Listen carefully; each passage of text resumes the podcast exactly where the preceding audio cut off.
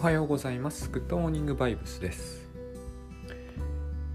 えっ、ー、と昨日の話の続きみたいになるんですが、結局のところ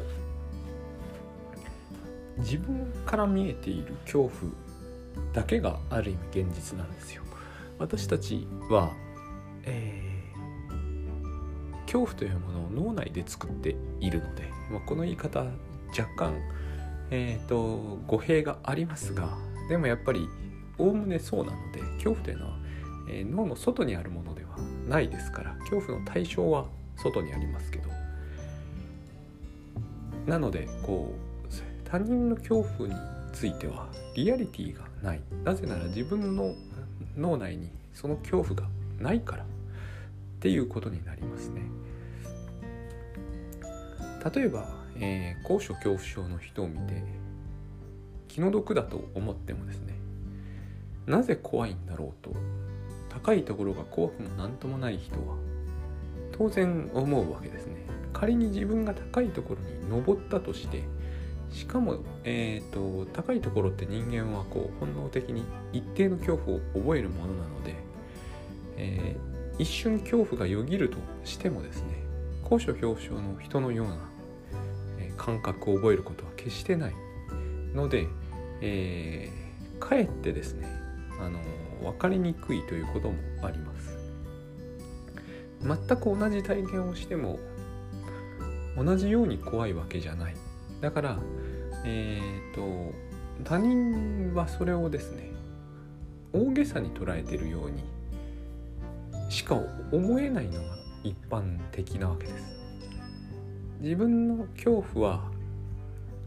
えーと、他人には見えていないわけですから他人には見えていないんだけれども自分には見えているのでそのように反応するのが当然だと思うし人の恐怖は、えー、自分は感じていないわけなのでこのように感じないのが 当然だというふうに思うわけですね。これゆえに、えーまあ自分の恐怖は現実だが人の恐怖は幻想だという感じがどうしてもしてしまう。これが一つの噛み合わなさを生むというのが、まあ、前回した話でした。でその上にですね、えー、人の意味付けは容易に見抜けるという話になるわけですね。要するにあの時間が足りないという恐れにしてもあるいは、えー、私なんかで言えばですねこうイベントをやっても人が来ないという恐れにしてもですねあるいはこう婚活しても結婚できないみたいな恐れにしても全てそれらは意味付けなんですが、え他人から見るとですねその意味付けは容易にわかる。なぜならそこには恐怖感がないから。でも自分が例えば高いところが大変恐ろしいという、えー、この飛行機墜落して死ぬんじゃないかという、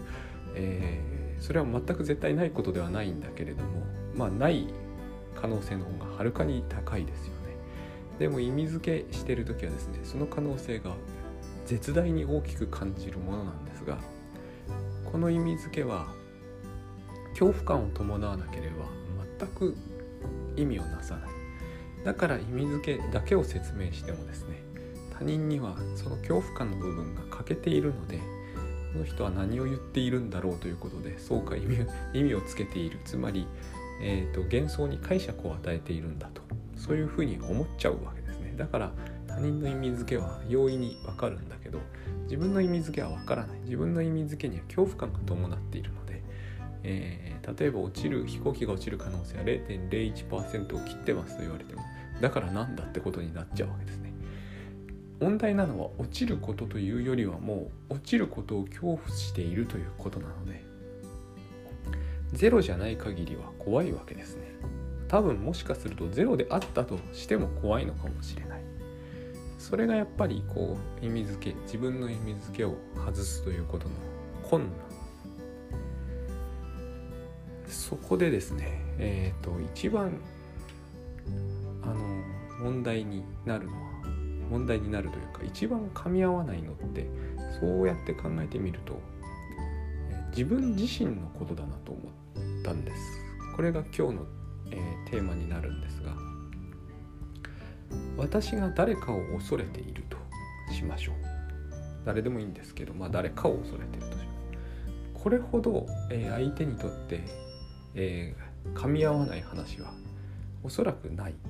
今の今の話まで、えーと、踏まえますとですね。要するに例えば私を誰かが誰かが私のことを恐れているとする。でも私は私のことを恐れてはいないので、えー、話が噛み合わなくなる。ちょうどこれはですねあの異性が怖い人っているじゃないですか。で異性が怖い人が、えー、デートしたりすると当然こうおかしな行動になってしまうんですね。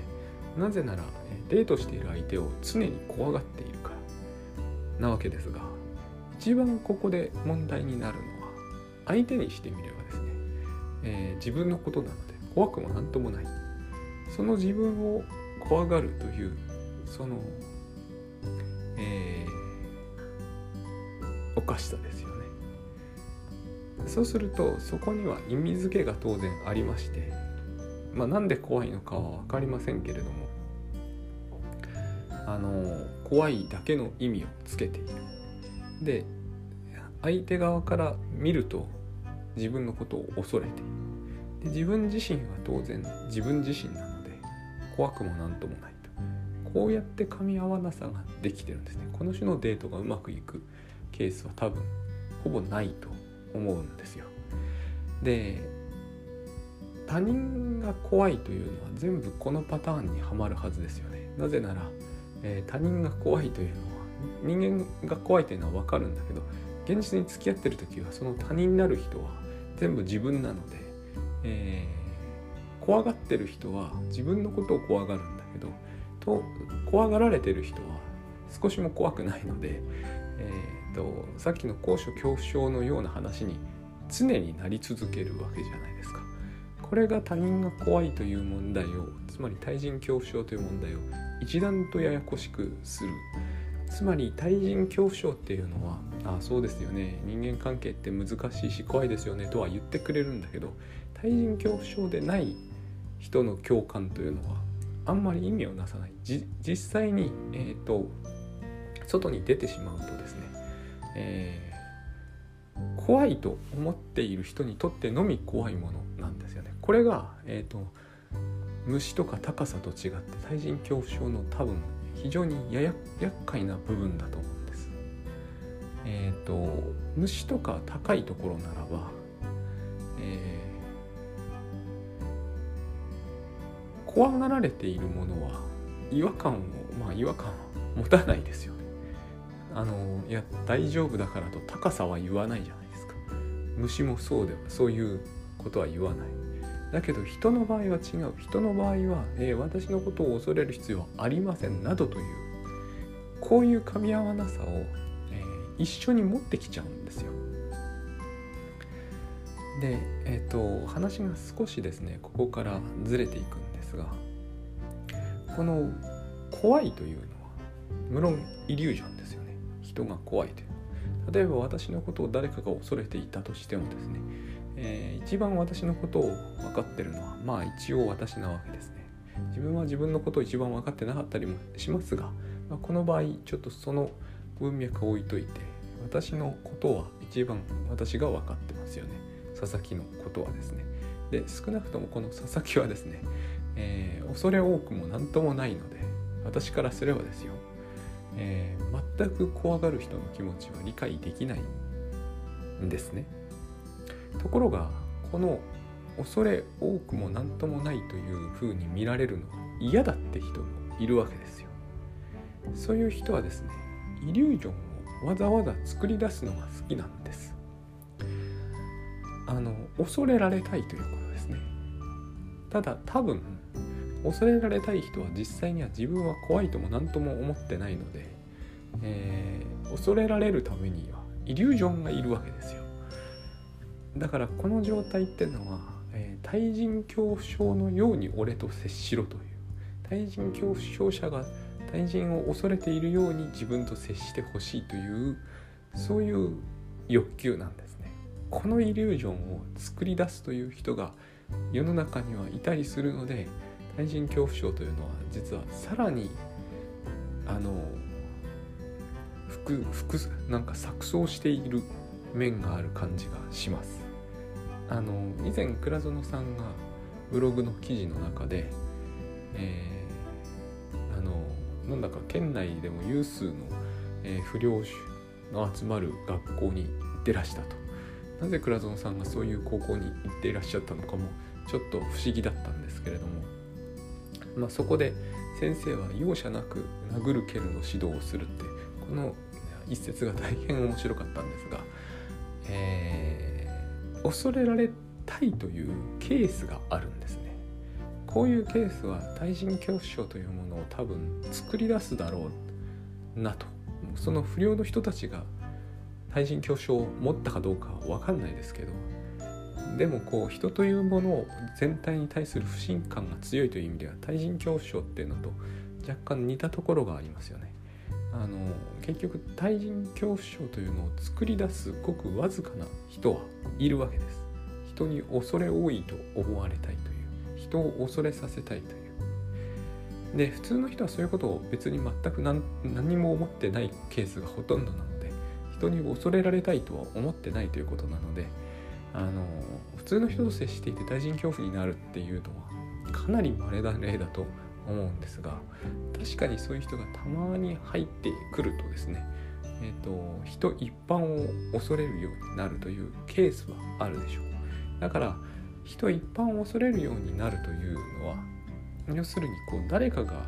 作り出したイリュージョンを人一般に見るようになると。それは明らかにイリュージョンなのでなぜなら多分ですが当人は当人を恐れてませんからねでえーと、途中申しました通りやっぱり当人が一番自分のことはよく分かってるはずじゃないですか。でその人は自分のことを少しも恐ろしいと思ってないのに他人は恐ろしいと思うということは多分イリュージョンなんですね。でそれをわざわざ作り出した人もいれば、えっ、ー、と恐怖を覚えてる人が勝手にそれを見てしまうこのケースが一番一般的なんですけれども勝手に見てしまう。つまり、えー、私の脳内には佐々木を見ても扁桃体が反応する理由がないわけですよ。自分のことをイメージしても恐ろしいと感じる理由がない。ただそういうふうに感じる人多分そういう人はですね私のことだけでなく誰を見ても扁桃体がざわついちゃうんでそれが一番こう、えー、高所とか工場とか兵所とか異物とか、えーそれこそ虫とか蛇というようなものに比べてもあの一つのその同じ同じレベルでは語れない話になっていくわけです。そもそも完全に避けることは困難ですしねそういう意味ではこうお仏ってのも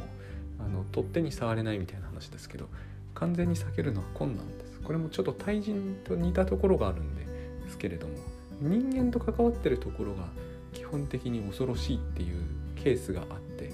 それは人間社会で暮らす限り非常にこう避けきるのは難しい。いずれにしてもですねこの恐怖症というのはものを避けきるのは難しいんで、えー、平安に心を落ち着いて、えー、平常心で常にいるということを目指すならばいろんな恐怖症はない方がいいのは当然なんですね。私はちょっと電気系が苦手で IT 系が好きでありながら電気系苦手でですね。電気というものが好きじゃないんですよね。静電気とか非常に嫌いですしこういう恐怖症もあるんですけどこれももう自分でもよくわかります、えー、痛みやショックと自分が恐れているこの乖離が甚だしい。で事前に予測をするというのもやめられないんですよね。この事前に予測をするのはやめられないというのが一つの特徴だと思います。でその恐れ多いと思われたいという人の、欲求ってどういうものかというとあれですね。一般的に言うところの何者かと思われたいというやつです。あの何者かになりなるというケースではやっぱりこうある程度相手に畏怖心を覚えさせたいというのがあると思うんです。恐怖って恐れってのは結局一般的に言うとあの「if」というのも含むと思うし実際そのあれじゃないですか。なんかすごい人の前にいくと、えー、おじけづいてしまうみたいなのがある。ああいうところにならないと特別扱いってある意味されないと思うんですね。特別扱いをされたいというのって、えー、要は恐れ多いと思われたいわけなのでそれはさっきも言った通りこう恐ろしい人っていうふうに思われなければ実現しないと思うんですよ。でも当人は自分のことを恐ろしいとは決して感じないので普通はですね感じるとすると多分それは一つの病だだから感じないと思いますので、えー、イリュージョンを身にまとうより他ないわけですね。だって自分は怖くないのに人は自分を見て怖いと思えってことなのでイリュージョンをまとうしかないですよね。でこのイリュージョンがまああれですよ、えー、服装だったり取り巻きを用意するだったりさまざまな方法がありますが、まあ、財力をつけるだったりですね。えっ、ー、とめったに口も聞けない相手だとかいうやつもそうですね。全部同じですね。そういうイリュージョンを小道具として小道具を使ってイリュージョンを、えー、作り出して、えー、特別な存在になると。この行き着く先にですね平安があるとは思えないんですよね。私は多分人は特別な存在になることにより軽んじられなくなることによりえ、ー、と心の平安を得ようとしてるあるいは幸福を得ようとしてると思うんですけどこの恐怖を身にまとって心の平安を得るっていうのは大変無理がある感じがします。2つあって1つはですね自分が自分のことをそう思っていない自分がどこまでもつきまとうのでえー、とこのイリュージョンを外せなくなってしまう。これだけでもですね気は休まらないと思うんです。あの最近浦沢直樹さんのモンスターの話をちょこちょこしてますけどこの中にバイエルンの吸血鬼というまあえっ、ー、と大変大富豪のおじいさんが出てくるんですが、え、彼はバイエルンの吸血鬼と呼ばれるぐらいまあ恐ろしく金儲けがうまいわけですね。恐れられてるわけですよ。この名称からしても。バイエルン一帯で。まあドイツですけどね。で彼はその名前が大変気に入ってつまりこれが何者かになりたかったわけですよね。大変気に入って事あるごとにその名が広まるように努力をしたと。そうするとバイエルンの吸血鬼という名前はどんどん大きくなってみんなが自分を恐れるようになんだけれども実際はどうだろうと、まあ、そのおじいさんはなんか小柄の普通のおじいさんなんですけど名前はこんなに大げさになったけれども自分はこんなにちっぽけだっていうセリフがあるんですがまああの人絵がうまいんで実にこう、えー、実感が感じられるんですがこういうことってよくあるだろうなと読んで思ったんです。要するにこう何かを成し遂げるとか、えー、一つの地位を築くとか、まあ、壮大な話なんですよ。オリンピックで金メダル取るみたいなね壮大な話なんです。ででも人がそれで別に壮大になるわけでもでかくなるわけでもないのでピラミッドを作ってもあれがもしもしお墓だったとしてもですねまあ墓は確かにでかいですけど別にああいう巨人になるわけではないですよね。自分を見てみると小さいこの小ささというのが結局どうやっても変化しない。実態というのは恐れ多くも何ともないわけですね。この乖離に喜べる人がいるとはちょっと思えませんよね。つまり自分はこんなにちっぽけででもみんなバイエルンの吸血鬼を恐れてるとなるとまるでこうバイエルンの吸血鬼と自分は別物みたいな感じがむしろしちゃうんじゃないかと思うんです。だからこうめったに人前に姿を現さないとかね。よく聞く話じゃないですか。あるいはあのどこかの国の独裁者みたいになるしかないと思うんですよ。あれならみんなが恐れます。確かに。なぜなら恐ろしいですからね。すぐ殺されちゃうので。でも要するにここに行き着いて平安だというのはまあ無理がありますよね。今こう肺炎流行ってますけれどもは流行ってると言われてますけれどもまああの当事国でも躍起になってますよね。躍起になるしかないと思うんですよ。恐れ多いはずの人はミスしてはいけないのでヘマもできないの